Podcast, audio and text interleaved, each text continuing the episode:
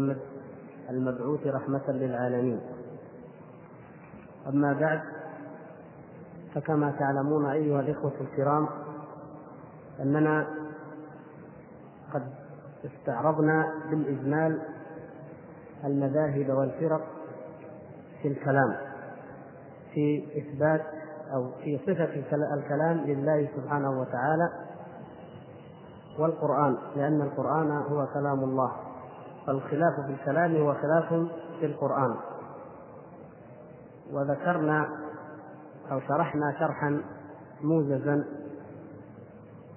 الخمسة الخمسة المذاهب الأولى. وانتهى بنا الوقت ونحن في المذهب السادس وهو ما يقول الشارح رحمه الله عنه.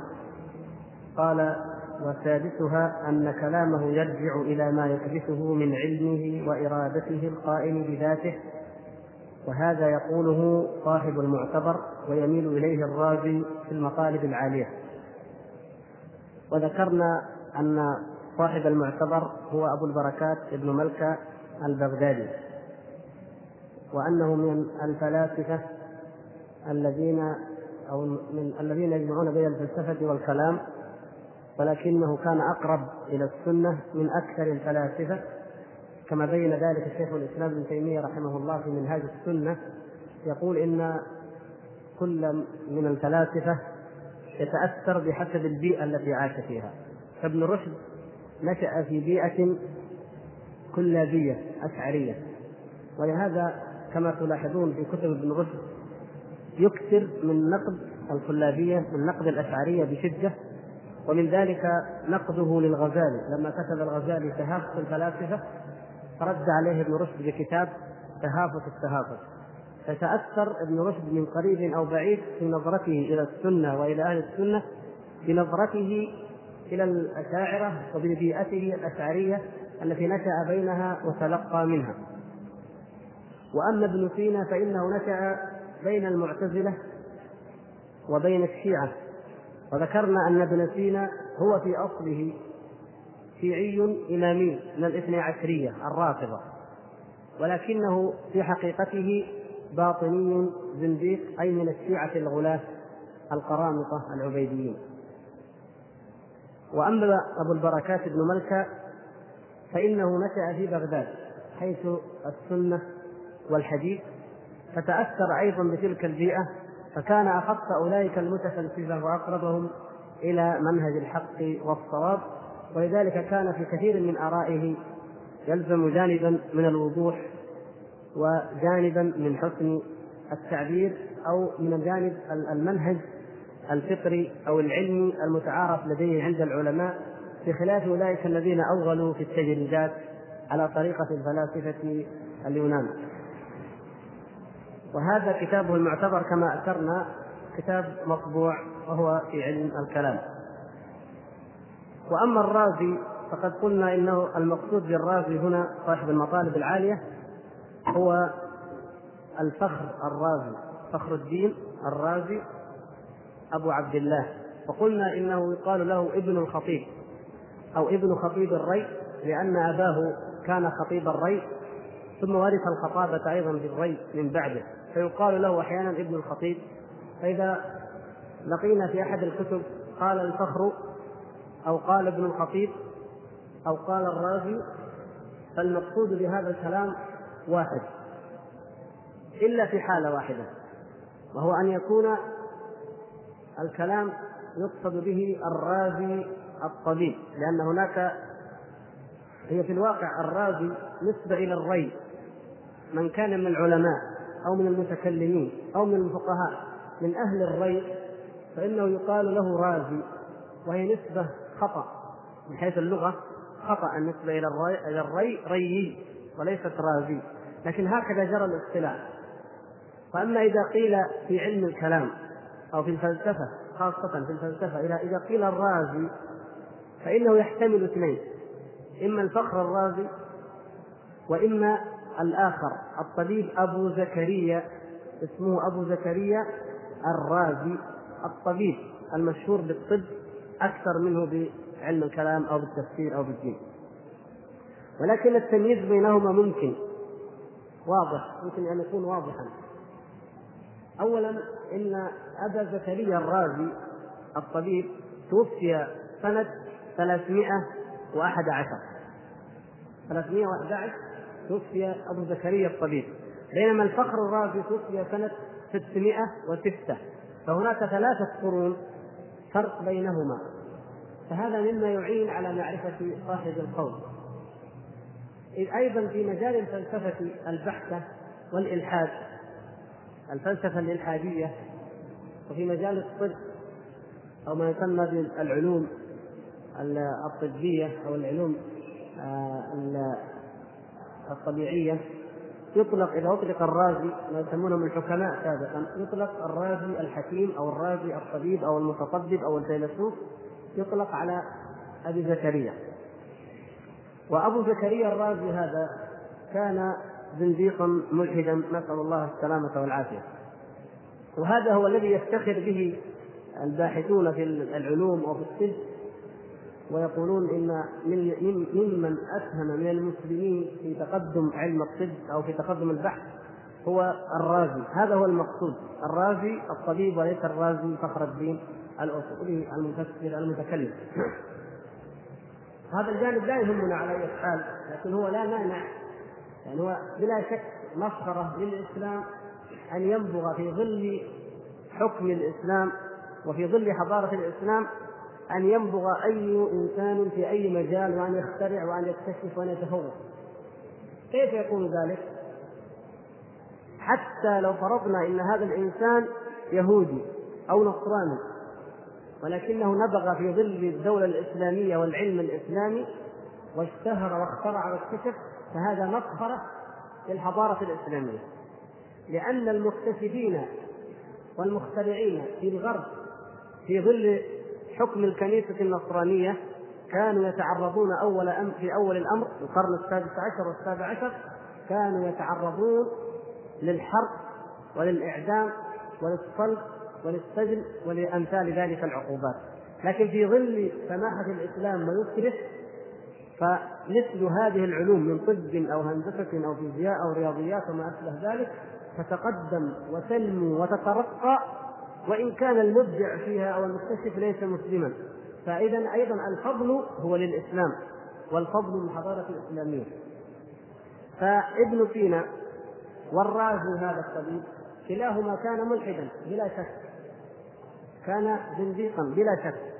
ولكن نعم كون علمهم وأمثالهم هو من نتاج الحضارة الإسلامية أي ما أبدعوه في جانب الرياضيات والطب وأمثالها. لا ما تكلموا فيه جانب الإلهيات والعقيدة هذا مردود عليهم قطعا وعلى غيرهم. لكن ما أبدعوه في جانب الرياضيات والعلوم البحتة فإنه الفضل فيه للإسلام ولبيئة الإسلام ولحضارة الإسلام. المقصود يا إخوان أن الرازي الذي هو فخر الدين الرازي هذا صاحب التفسير الكبير المعروف التفسير الكبير الفخر الرازي وصاحب الأصول أيضا عدة كتب في الأصول في أصول الدين وفي أصول الفقه. هذا هو صاحب المطالب العالية الذي ذكر الشارح هنا. ومن عجائب الفخر الرازي التي ذكرها عنه العلماء أنه يورد الشبهة ويستدل لها ثم لا يستطيع أن ينقضها. ولذلك قال بعض العلماء إنه يأتي بالشبهة نقدا. ويجعل الجواب عنها نسيئه دين فالذي يقرأ كتبه قد يتشكك من إيراد الشبهات ولكنه لا يجد الرد عليها. فالرازي كان طويل النفس. اولا يطول النفس في الكتابة ثم ينقطع. فطول نفسه يذهب في إيراد الشبهات. يقول مثلا قالت الجهمية كذا قالت الفلاسفة كذا. ويطول في نقد ما يتخيل أنه من حججهم حتى ولو لم يحتجوا به. هو يفكر ويفكر حتى يأتي بالشيء الطويل فإذا أراد أن يجيب كان قد تعب. فلا يجيب ولا ينقض هذه الشبهات. ولهذا قيلت فيه هذه العبارة وهذه الظاهرة موجودة وملحوظة في كتبه. الظاهرة الأخرى في حياة الرازي هي التناقض. وهذه تهمنا هنا التناقض والاضطراب. حقيقة إن الرازي في موقفه من قضية الكلام التي هي موضوعنا هنا الرازي مضطرب ومتناقض في عدة كتب من كتبه. ولذلك أحد الباحثين بحث بحثا طويلا بعنوان فخر الدين الرازي وآراءه الكلامية وأقر هذه النتيجة نتيجة أن أن الرازي مضطرب متردد متقلب الآراء في موقفه من العقيدة ومن علم الكلام خاصة.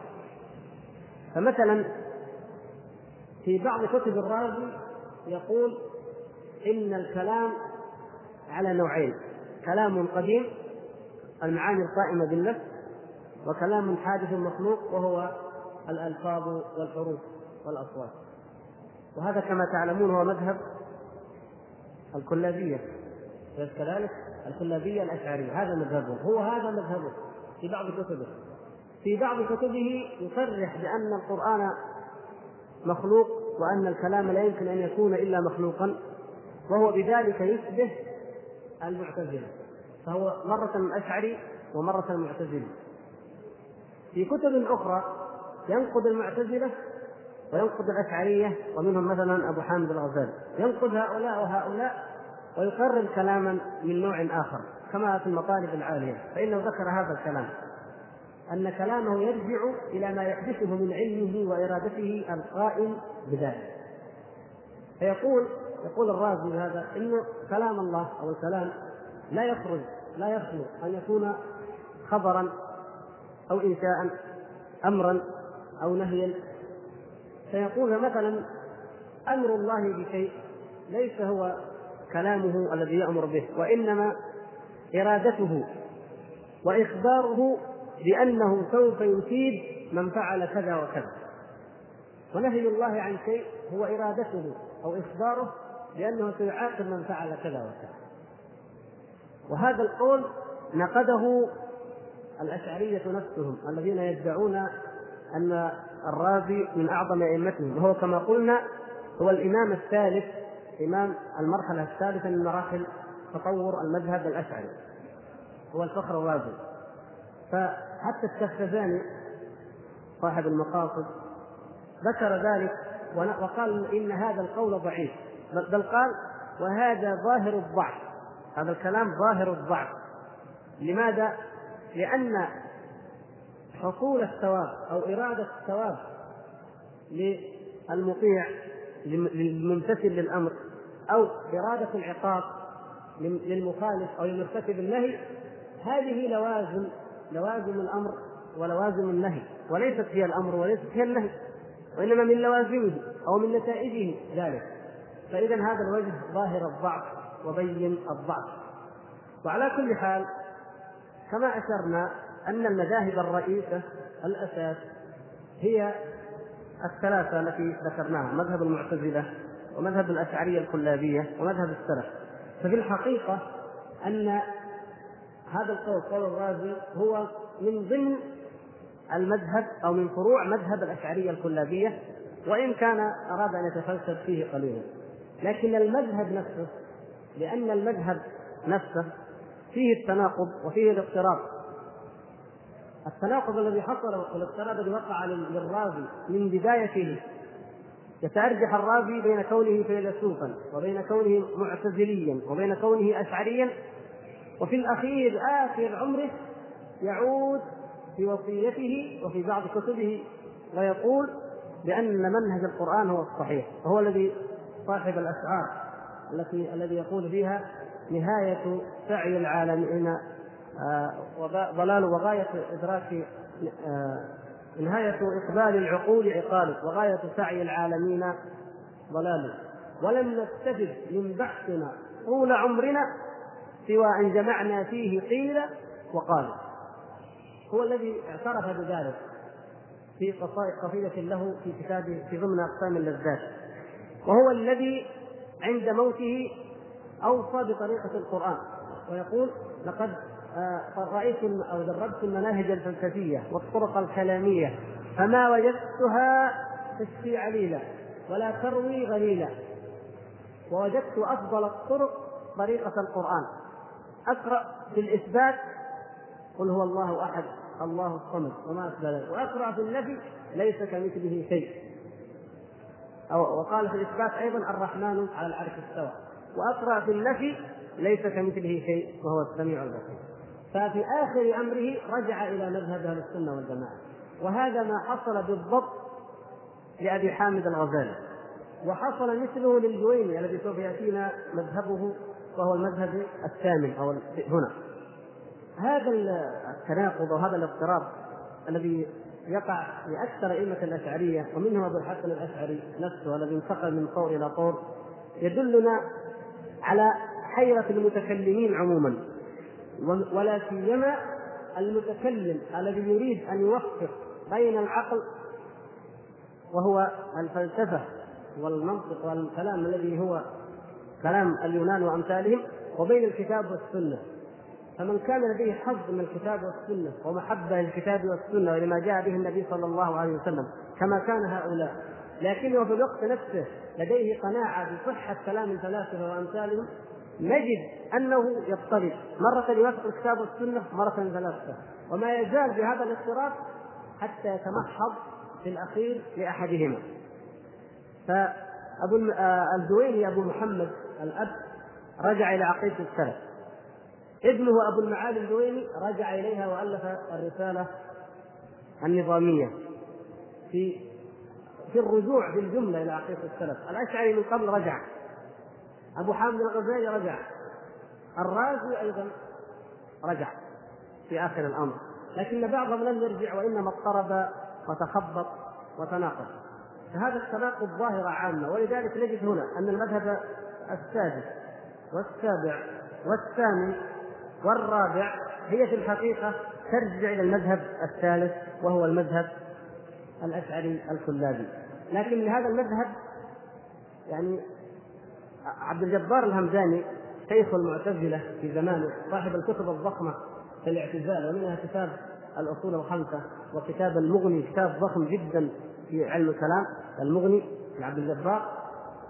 مثلا يقول في نقد مذهب الأشعرية الكلابية يقول وأما قول من يقول بإثبات الكلام النفسي فإن هذا أمر لا يمكن أن يعلم بالضرورة يعني ليس علما ضروريا تعلمه الفطرة ولا يمكن أن يتوصل إليه بدليل. هذه حقيقة. اخترع ابن كلاب حكاية الكلام النفسي هذه. يقول المعتزلي هذا الهمداني القاضي عبد الجبار يقول إثبات الكلام النفسي ليس علما ضروريا مثلما نقول نحن مثلا في قضية إثبات علو الله عز وجل. هذا علم ضروري. العلم بعلو الله عز وجل علم ضروري. يعني ضرورة في النفس بدون تعلم بدون توجيه كل نفس بشرية تؤمن بعلو الله عز وجل فوق المخلوقات سبحانه وتعالى. وليس علما يستدل عليه. من أين من أين يستدل عليه؟ لا دليل من الكتاب والسنة ولا أيضا دليل من العقل عليه. نقول أمام ضعف هذا المذهب يأتي هذا المعتزلي فيتطاول عليه ويرد عليه. فنتيجة هذا الضعف يضطر يضطر أصحاب هذا المذهب أن يبحثوا عن تعليلات وعن تخريجات ومن هنا كثرت الأقوال المتشعبة ضمن هذا المذهب. بل يمكن أن نعتبر منها أيضا المذهب السابع الذي هو مذهب الماتريدية. فكثرت الفرق وكثر الكلام والمذاهب المتشعبة عن مذهب ابن كلاب في إثبات نوعين من الكلام. كلام نفسي في ذات الله عز وجل وكلام مخلوق وهو الحروف والأصوات. إذا المذهب السادس لا يخالف أصحابه في أن القرآن مخلوق. القرآن الذي في المصحف بين دفتين يقولون إنه مخلوق وإنما كلامهم في إثبات أو في نوع ووصف حقيقة الكلام النفسي كما يقولون أو كما يثبتون وكفى بذلك بدعة وضلالا. نسأل الله السلامة والعافية. المذهب السابع يقول الشارح رحمه الله وسابعها أن كلامه يتضمن معنى قائما بذاته هو ما خلقه في غيره وهذا قول أبي منصور الماتريدي. أبو منصور الماتريدي هذا رجل من الحنفية من أصحاب الرأي ممن كان على مذهب أهل الرأي عاش في بلاد ما وراء النهر وتوفي في منتصف القرن الرابع حوالي سنة 350 وهو إمام الطائفة والفرقة المسماة بالماتريدية. وهذه الفرقة أقرب شيء إلى الأشعرية. إلا أن بين الفرقتين خلافات أكثرها كلامي. نابع من الاجتهادات الكلامية البحتة وليس في قضايا النصوص وفي معرفة الأدلة. المهم أن هذا أبو منصور الماتريدي ينتمي إلى الإمام أبي حنيفة بحكم أنه حنفي. ويدعي أن ما عليه من المذهب هو مذهب الإمام أبي حنيفة.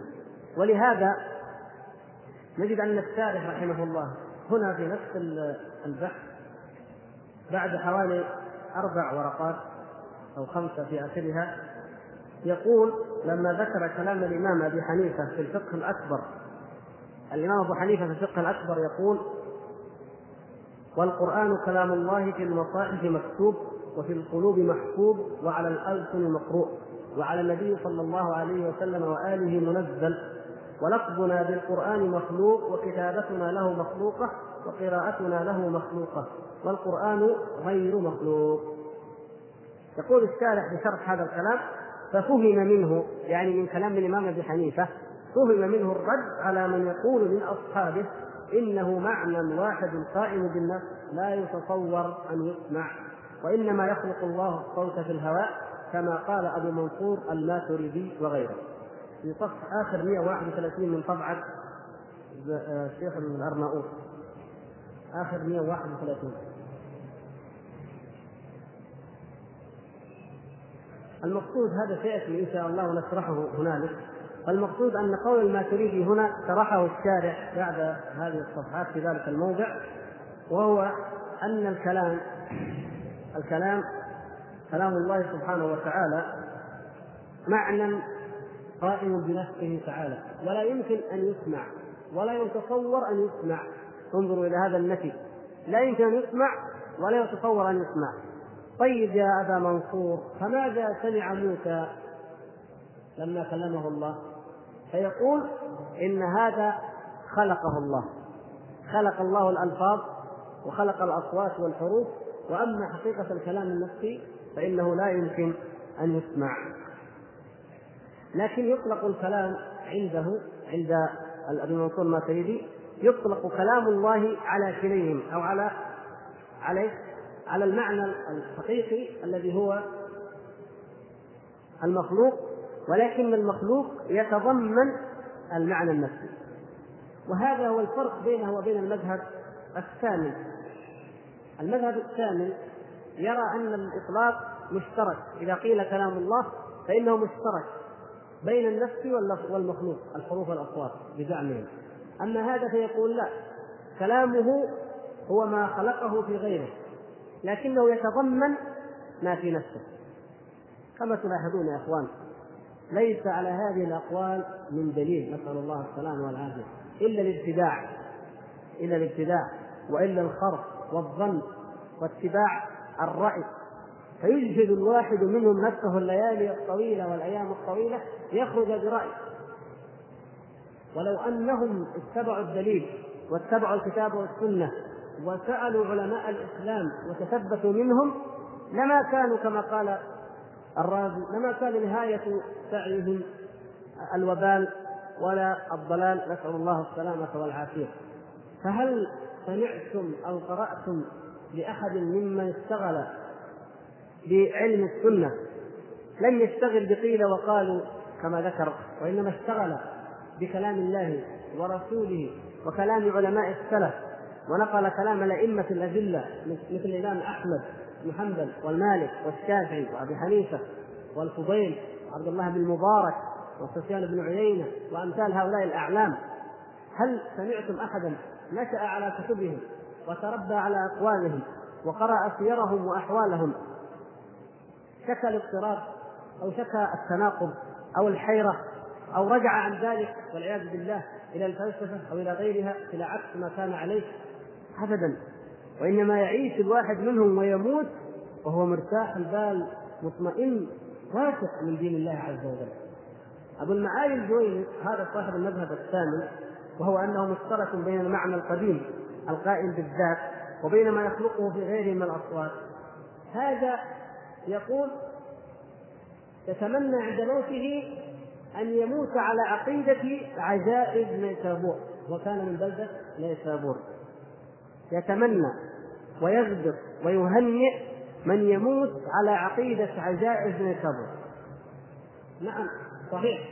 إن عقيدة عجائز نيسابور خير وأفضل من من عقيدة أهل الكلام وأهل الحيرة والضلال والشك عافانا الله وإياكم من ذلك. هذه حقيقة. لكن أليس هناك ما هو أفضل من دين العجائز أو عقيدة العجائز؟ بلى. الراسخون في العلم. أين الراسخون في العلم؟ لماذا لا نتمنى أن نموت على عقيدة الراسخين في العلم؟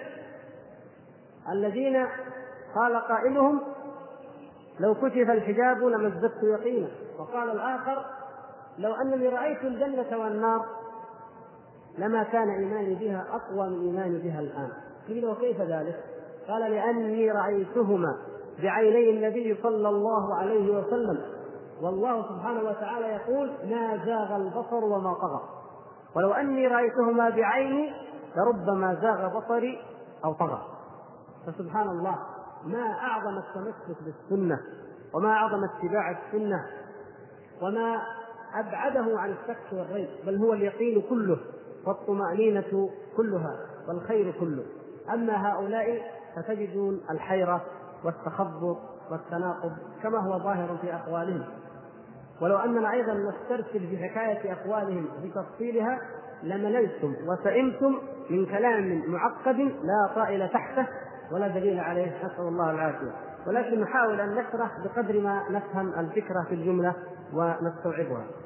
فهذا أبو المعالي الجويني هو المسمى بإمام الحرمين الملقب بإمام الحرمين وهو شيخ أبي حامد الغزالي.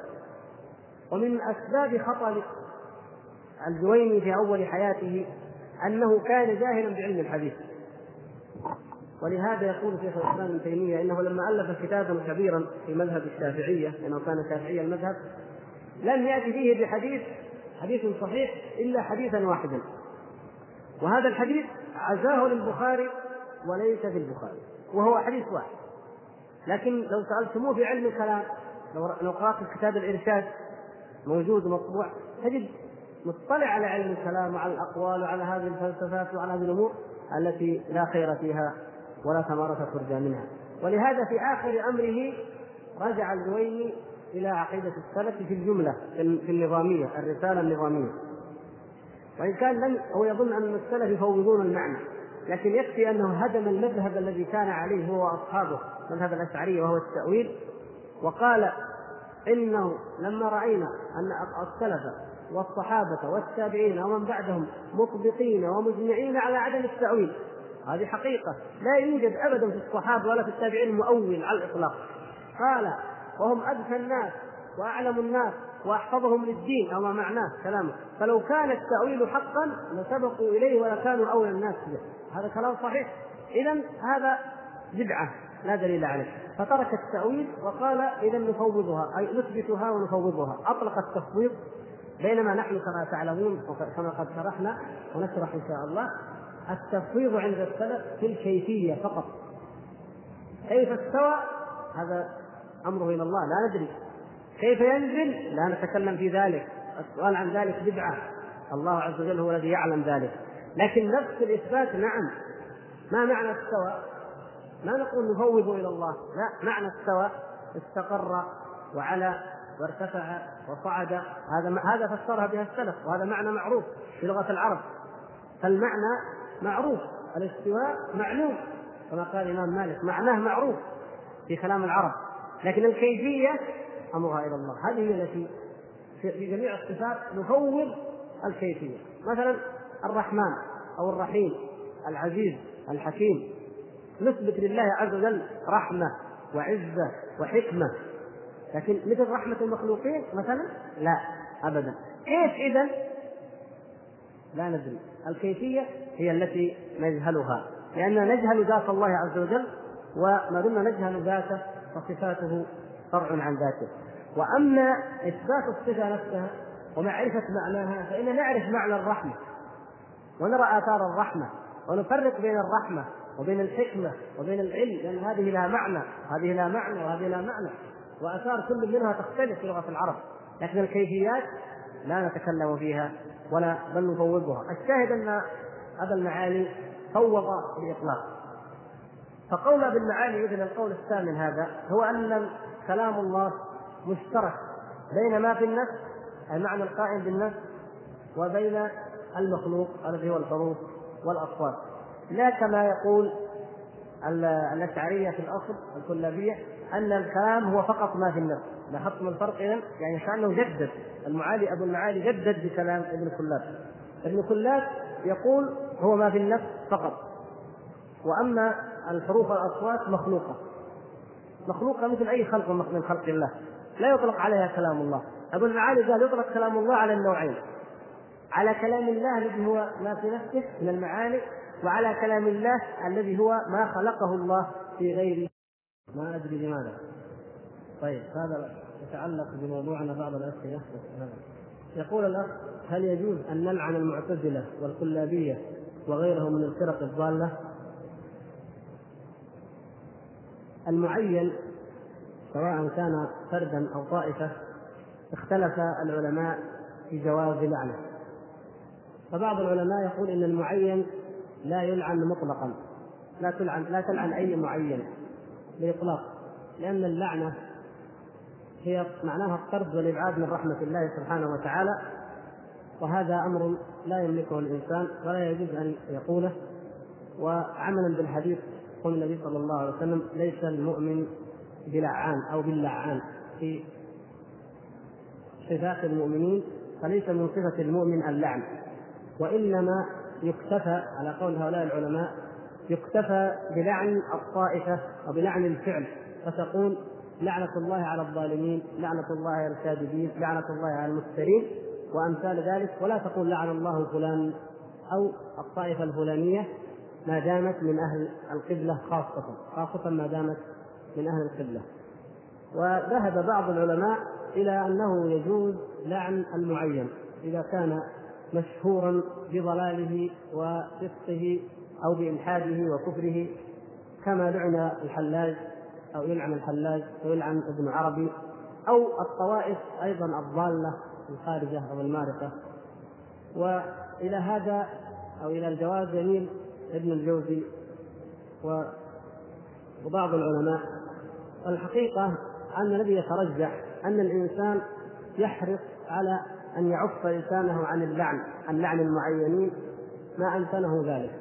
لكن لو وقع أنه لعن كافرا أو قائدا من قواد الضلالة ومبتدعا من أصحاب البدع الضالة الذي لا يعلم له توبة فإنه لا يأثم إن شاء الله تعالى ولا يدخل ذلك في باب أن المؤمن آه أنه ليس المؤمن نعم ليس بلعان ولكن ها هنا لا يسمى لعانا بمجرد أنه لعن مثل هذا الإنسان في مرة واحدة. لكن الأولى أن يحرص الإنسان على أن يعف لسانه عن اللعن. وأن المؤمن همه أن ينقد الفكرة أو العقيدة التي يقولها أي إنسان وأن يبين بطلانها دون التعرض للعن. وشيء آخر يجب أن ينبه إليه وهو أن اللعنه أو السب يجب أن يراعى فيه الطرف الآخر. يعني لا يلعن الإنسان أهل البدع فيأتي أهل البدع فيلعنون أهل السنة. لا يأتي إنسان فيلعن إمام من أئمة البدع والضلال أمام أحد أتباعه فيرد الآخر بلعن إمام من أئمة أهل السنة والجماعة فيكون هو السبب في لعن هذا الإمام. فهذا يدل له قول الله تبارك وتعالى ولا تسبوا الذين يدعون من دون الله فيسبوا الله عدلا بغير علم كذلك زينا لكل أمة عملهم. فنهى الله تبارك وتعالى المؤمنين أن يسبوا الأصنام حتى لا يتجرأ أولئك فيسبوا الله تبارك وتعالى. فيكون المؤمنون سببا في ما يقع في في حق الله تبارك وتعالى من السب. ونحن ولله الحمد نحن أهل السنة والجماعة نستطيع أن ننقذ أي فكرة وأن نرد على أي ضلالة وعلى أي بدعة بالحق من دون أن نلعن وحتى من دون أن نلجأ إلى السب أو الشتم الذي لا يليق بالمؤمن وإن كان هو في ذاته جائز أو قد يكون جائزا.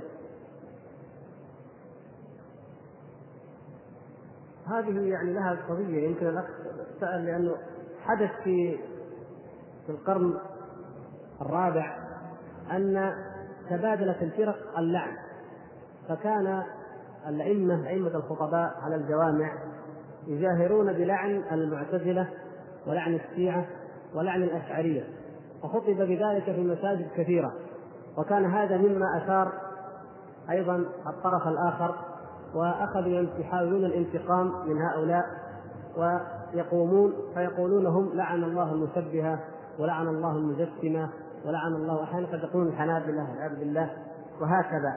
فحدثت فتن عظيمة بين المسلمين كان منها هذا اللعن نتيجة هذه الأمور ونتيجة غيرها. لكن كان من مظاهرها اللعن على المنابر وهذا أولى بالمسلمين أن يجتنبوه وأن يتجادلوا بالتي هي أحسن وأن يتناظروا بالحق لا أن يتلاعنوا ويتشابوا ويتشاكموا هل مات أبو حامد الغزالي على مذهب أهل السنة والجماعة؟ وإن كان كذلك فماذا نفعل في كتبه وكتب من رجع غيره مثل ابن عقيل؟ نفرق بين الشخص في ذاته وبين كتبه. فالرجل في ذاته مات وصحيح البخاري على قدره وهو يقرأ فيه وهو يعتقد في آخر عمره أن الحق هو في الكتاب والسنة. وكتابه إلزام العوام عن علم الكلام هو آخر ما ألف.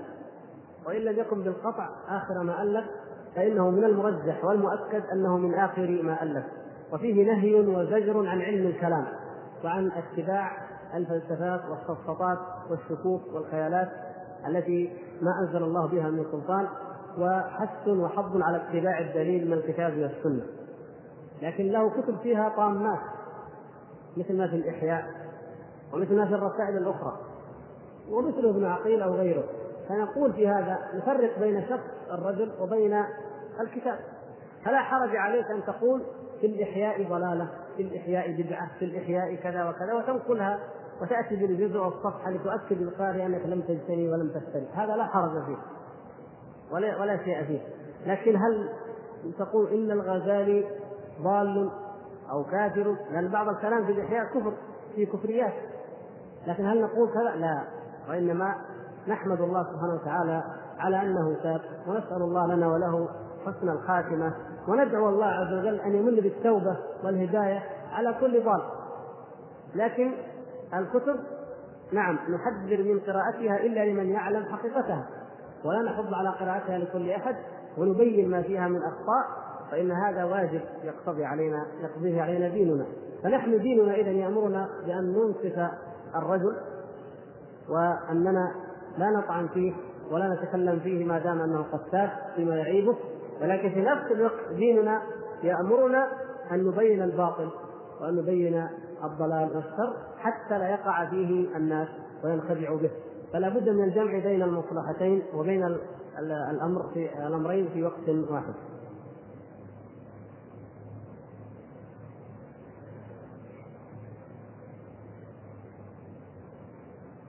يقول أرجو إيضاح السر في لعن الحجاج وكذلك فيما أشرت من لعن ابن العربي هو مؤلف كتاب العواصم من الخواصم وما هو السبب؟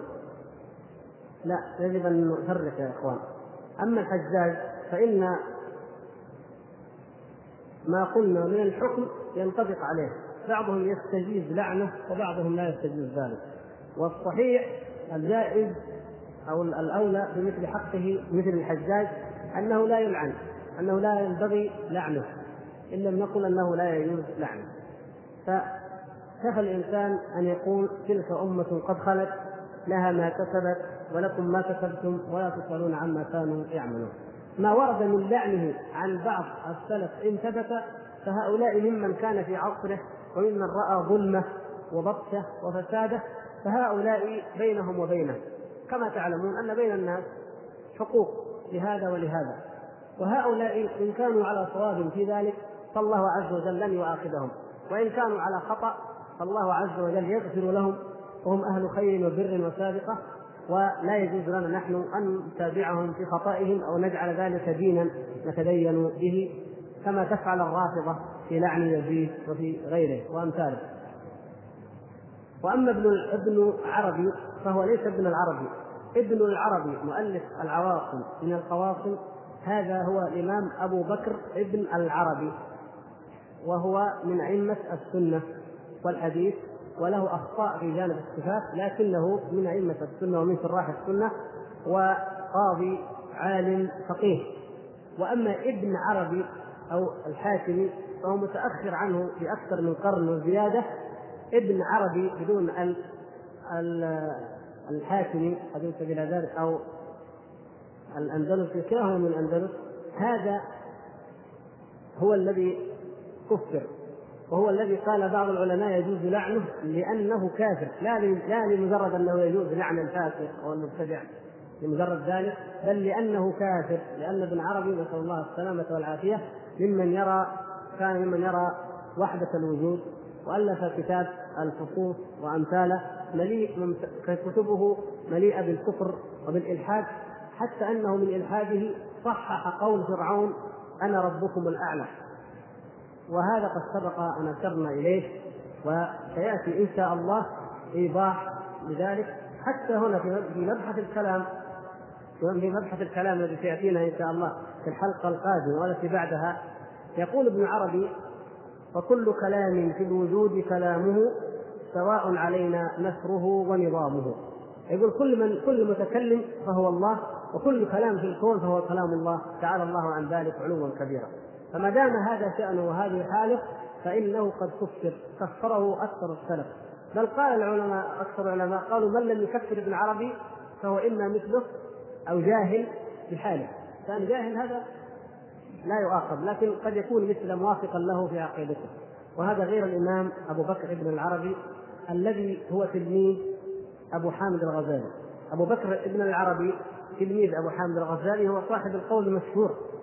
الذي ذكرناه في الحلقة الماضية لكن لعل بعضكم ما حضر أو التي قبلها الذي يقول شيخنا أبو حامد دخل في بطن الفلاسفة أو الفلسفة ثم لم يستطع أن يخرج منها. يكفي هذا هل من يوالي أهل البدع ويدافع عنهم من أهل السنة والجماعة؟ لا. من تشبه بقوم فهو منهم. من دافع عن قوم ووالاهم فهو منهم بلا شك ولا ريب. إنما لابد أيضا أن ننبه إن كان هناك موضع اشتباه في رجل أو طائفة أو فكرة هل هي بدعية أو سنية والأمر مكان اشتباه؟ قد يشتبه الأمر في حال طائفة أو فرقة فيقول فلان هذه فرقة كافرة ويقول أو هذا الإنسان كافر. فيقول إنسان لا هذا مسلم مثلا. فيأتي الذي يقول إنه كافر. فيقول من لم يكفر الكافر فهو كافر. صحيح أن من لم يكفر الكافر فهو كافر هذا حق. لكن الكافر المقصود به من ثبت واتضح كفره اليهودي النصراني المجوسي أمثال هؤلاء. أو ممن كان الكفر عليه بينا من الله وحجة وبرهان. لكن ليس ذلك الكافر من أظن أنا أنه كافر. أو أرى أنا أنه كافر فأرغم غيري على أن يكفر مثل ما أكفر أنا وإلا فهو كافر. والعياذ بالله. أو أنه مبتدع. لا يا إخوان. مواضع الخلاف التي يجوز فيها الخلاف والتي يقع فيها الاشتباه أمثال هذه الأمور لا ينطبق عليها هذا الحكم ولا هذا التعميم.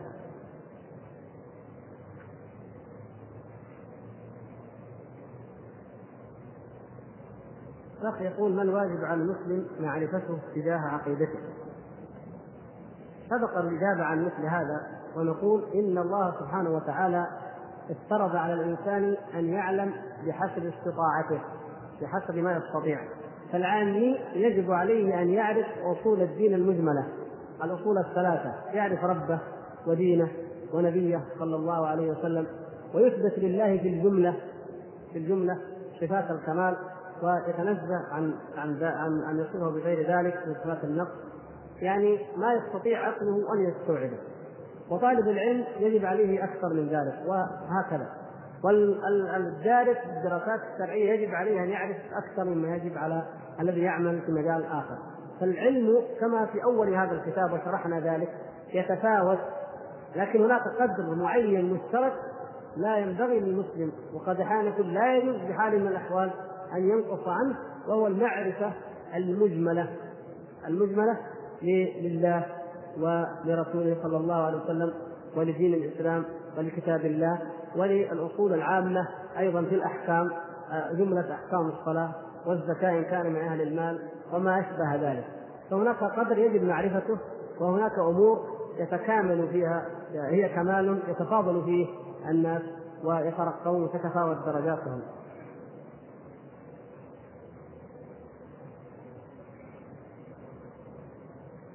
الأخ يسأل يذكر أنه قد سأل عن المكارمة والمكرمية فرقة.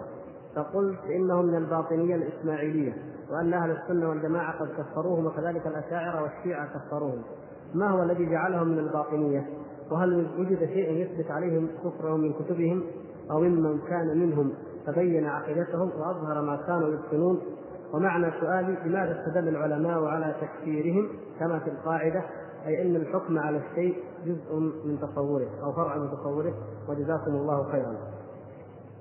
هذه الفرقة قديمة لا غرابة أن يكفرها العلماء وأن يذكروها لأنها فرقة قديمة معروفة منذ أن نشأت الباطنية. الباطنية نشأت يا إخوان في أول القرن الثالث حوالي سنة 205 إلى 210 أو ما أشبه ذلك.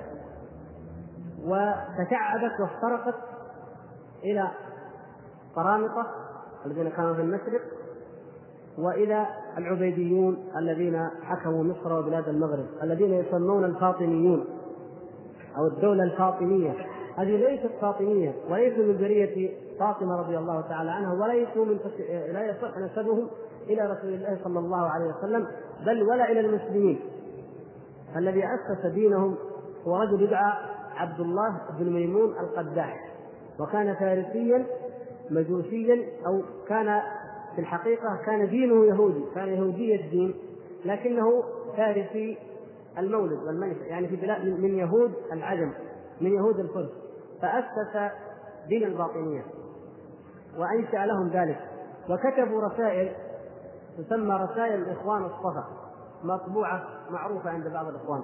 رسائل اخوان الصفا هي من أول ما كتبوا لبيان دينهم وحقيقته فهم يكفرون بجميع الأديان الإسلام واليهودية والنصرانية يكفرون بها وينكرون النبوات وينكرون الوحي ولكن يثبتون الشرائع على أساس أنها قوانين سياسية مدنية تنتظم بها أحوال الناس.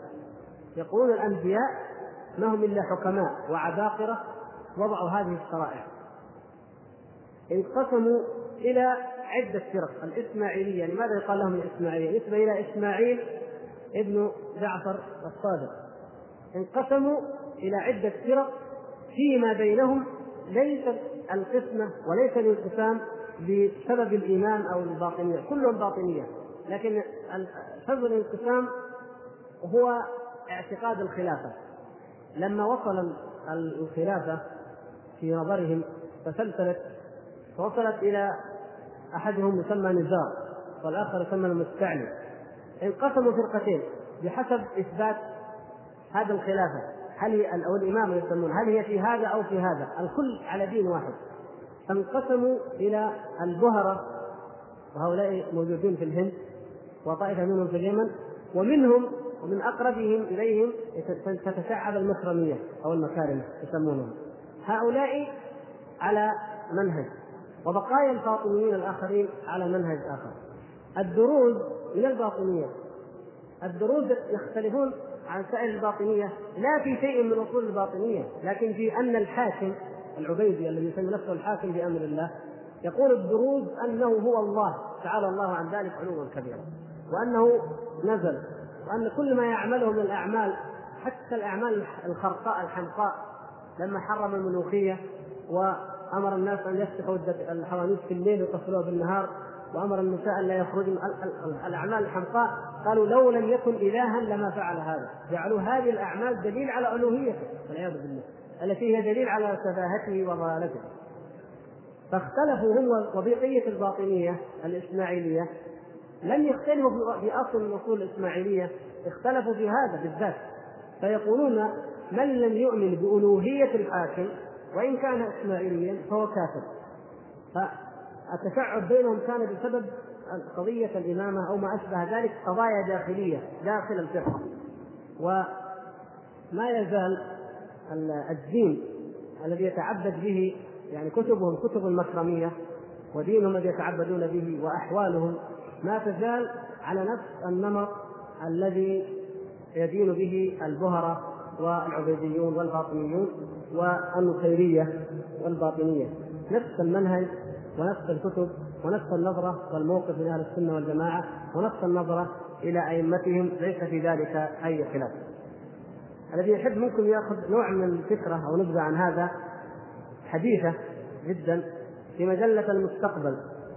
مجلة لبنانية تصدر من باريس. مجلة المستقبل آخر عدد على صورة الغلاف موضوع الغلاف آه الاغا خان إمام الفرقة الباطنية العبيديين هؤلاء أحد أئمة الباطنية تعرض ذكروا حياته وذكروا مقابلة معه وإن كانوا لم يتعرضوا للدين بالتفصيل وإنما ذكروا أن هناك جزء من البحث لا يجوز من المقابلة هناك جزء لا يجوز نشره ولم ننشره لكن الشاهد إنها تعطي فكرة عن أن هؤلاء الناس ما يزالون معاصرين وأنهم موجودين وأن لهم تنظيم ودعوة وعمل وأن الاغا خان أبو هذا الاغا خان الحالي كان في عيد ميلاده اللي يسمونه اليوبيل الفضي بعد مرور 25 سنة على إمامته يوزن بوزنه فضة ويعطى إياه.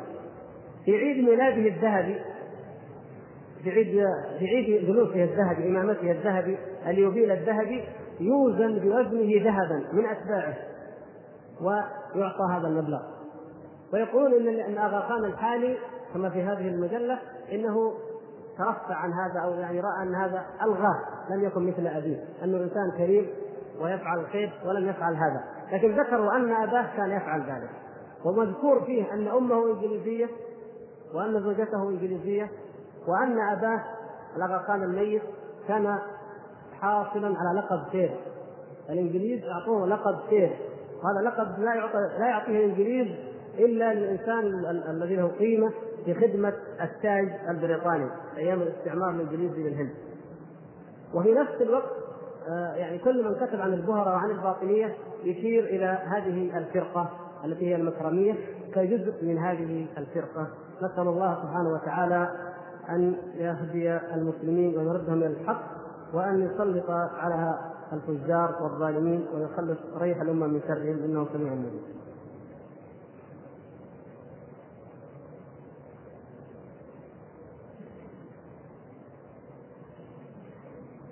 الأخ يسأل عن بعض العبارات. من العبارات المحدثة عبارات الصحف أحيانا أو ما أشبه ذلك فيما أعلم أنها محدثة. مثل ما يقول شاءت الاقدار أو شاء القدر. شاءت مشيئه الله وأبت حكمة الله. الحقيقة هذه عبارات ما لم تكن مستعملة لكن قد لا يكون في إذا قلنا أبت حكمة الله أو ابى ابى الله لا ابى الله بحكمته. ابى الله بحكمته ما فيها شيء.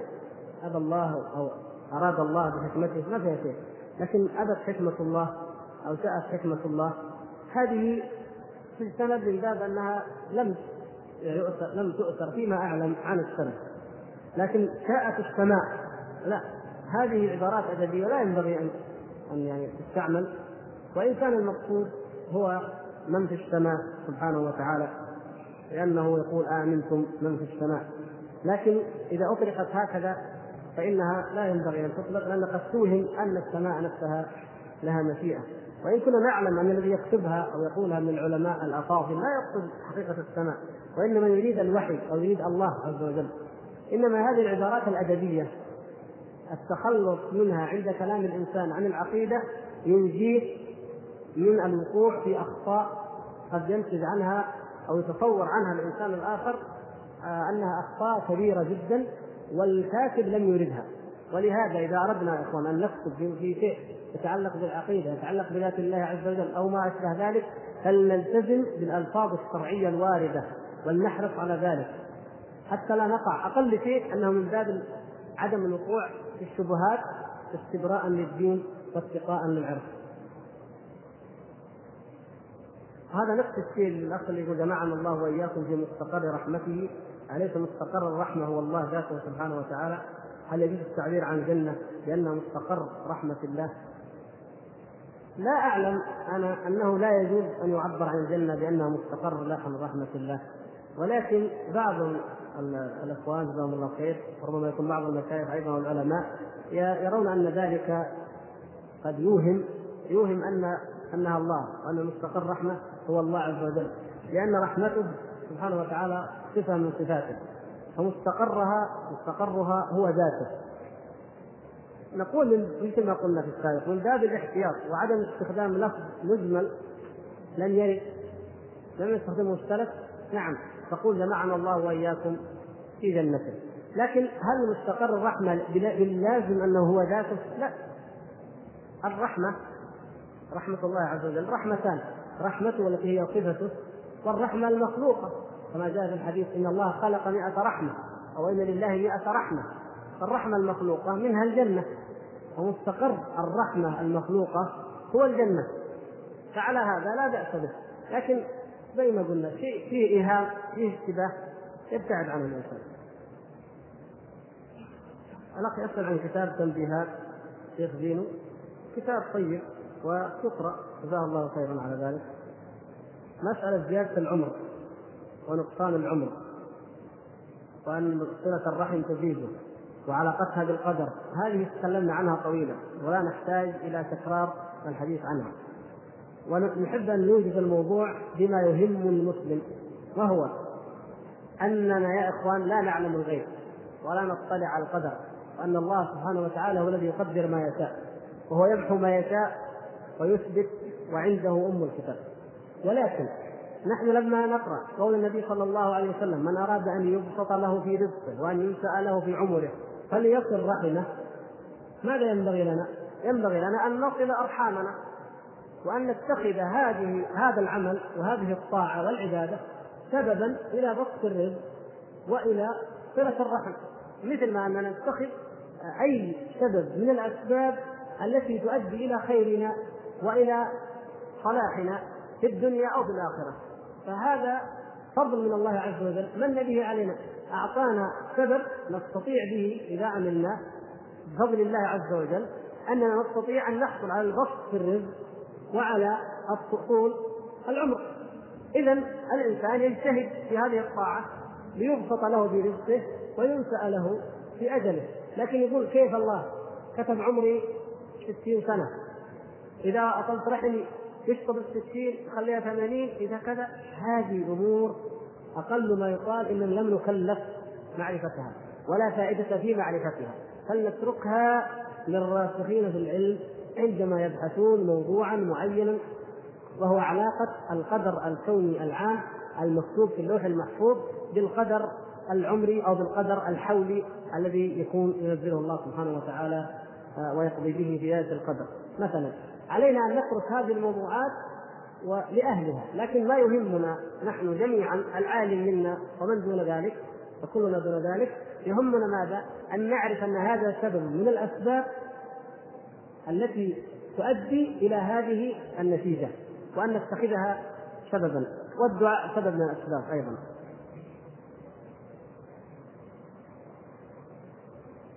ما حكم الذي يجعل وسيطا بينه وبين الله في دعائه؟ مثل ما يقول يا رسول الله اسأل لنا الله العافية. فإذا كان هذا من الشرك فهل نطلق على من يقول هذه اللفظة مشرك أو أشرك؟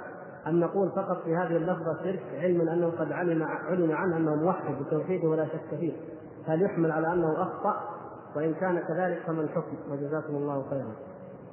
ما نقدر نقول أنه موحد وتوحيده ولا شك فيه ما دام يدعو غير الله.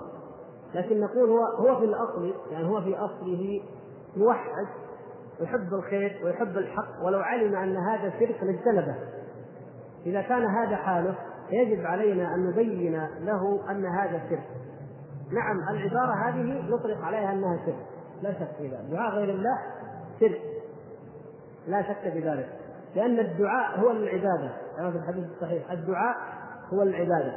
والله تعالى يقول وقال ربكم ادعوني أستجب لكم. إن الذين يستكبرون عن عبادتي سيدخلون جهنم داخلين فالدعاء هو العبادة. ويوم وإن تدعوهم لا يسمعوا دعاءكم ويوم القيامة يكفرون بشرككم. فسمى الله سبحانه وتعالى دعاءهم شركا. والموضوع طويل الأدلة عليه كثيرة من الكتاب والسنة. أن الدعاء عبادة وأن الدعاء غير الله غير الله سبحانه وتعالى شرك. وإن كان رسول الله صلى الله عليه وسلم. فإن النصارى كفروا لما دعوا عيسى لما قال له عيسى. فإذا دعوا عيسى ودعا المسلمون محمدا صلى الله عليه وسلم فما الفرق؟ لماذا يكون النصارى كفار ويكون المسلمون موحدين مع أن هؤلاء يدعون عيسى وهؤلاء يدعون محمد صلى الله عليه وسلم؟ لا ابدا. الله سبحانه وتعالى يقول ما كان لبشر أن يأتيه الله الكتاب والحكم والنبوة ثم يقول للناس كونوا عبادا لي من دون الله. ابدا. وهكذا الأنبياء ما ما أمروا احدا أن يدعوهم جميعا. ويقول حذيفة رضي الله تعالى عنه نعم أبناء عم لكم اليهود. قال بعض الناس بعض التابعين في أيام حذيفة رضي الله تعالى عنه قرأ ومن لم يحكم بما أنزل الله فأولئك هم الكافرون. قال رجل في المجلس هذه في اليهود نزلت في اليهود. فقال حذيفة رضي الله تعالى عنه نعم أبناء عم لكم اليهود. سنده صحيح نعم أبناء عم لكم اليهود ما كان من حلوة فهي لكم وما كان من مرة فهي لهم. ما شاء الله. إذا وجدنا حديث فيه شرك أو آية فيها كفر هذه في اليهود هذه في النصارى. لعن الذين كفروا من بني إسرائيل على لسان داود وعيسى بن مريم.